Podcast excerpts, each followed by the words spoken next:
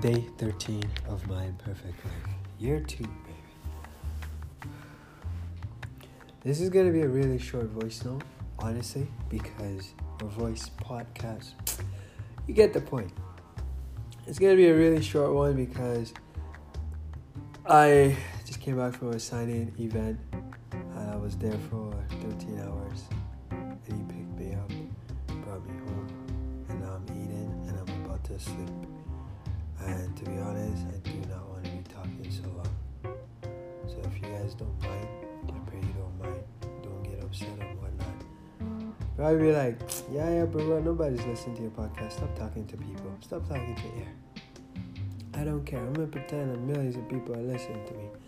Not yet, though. I don't want nobody listening to my podcast right now. It's quite scary, to say the least. Struggleswithdreamer.com is my website. I wish you guys a great evening.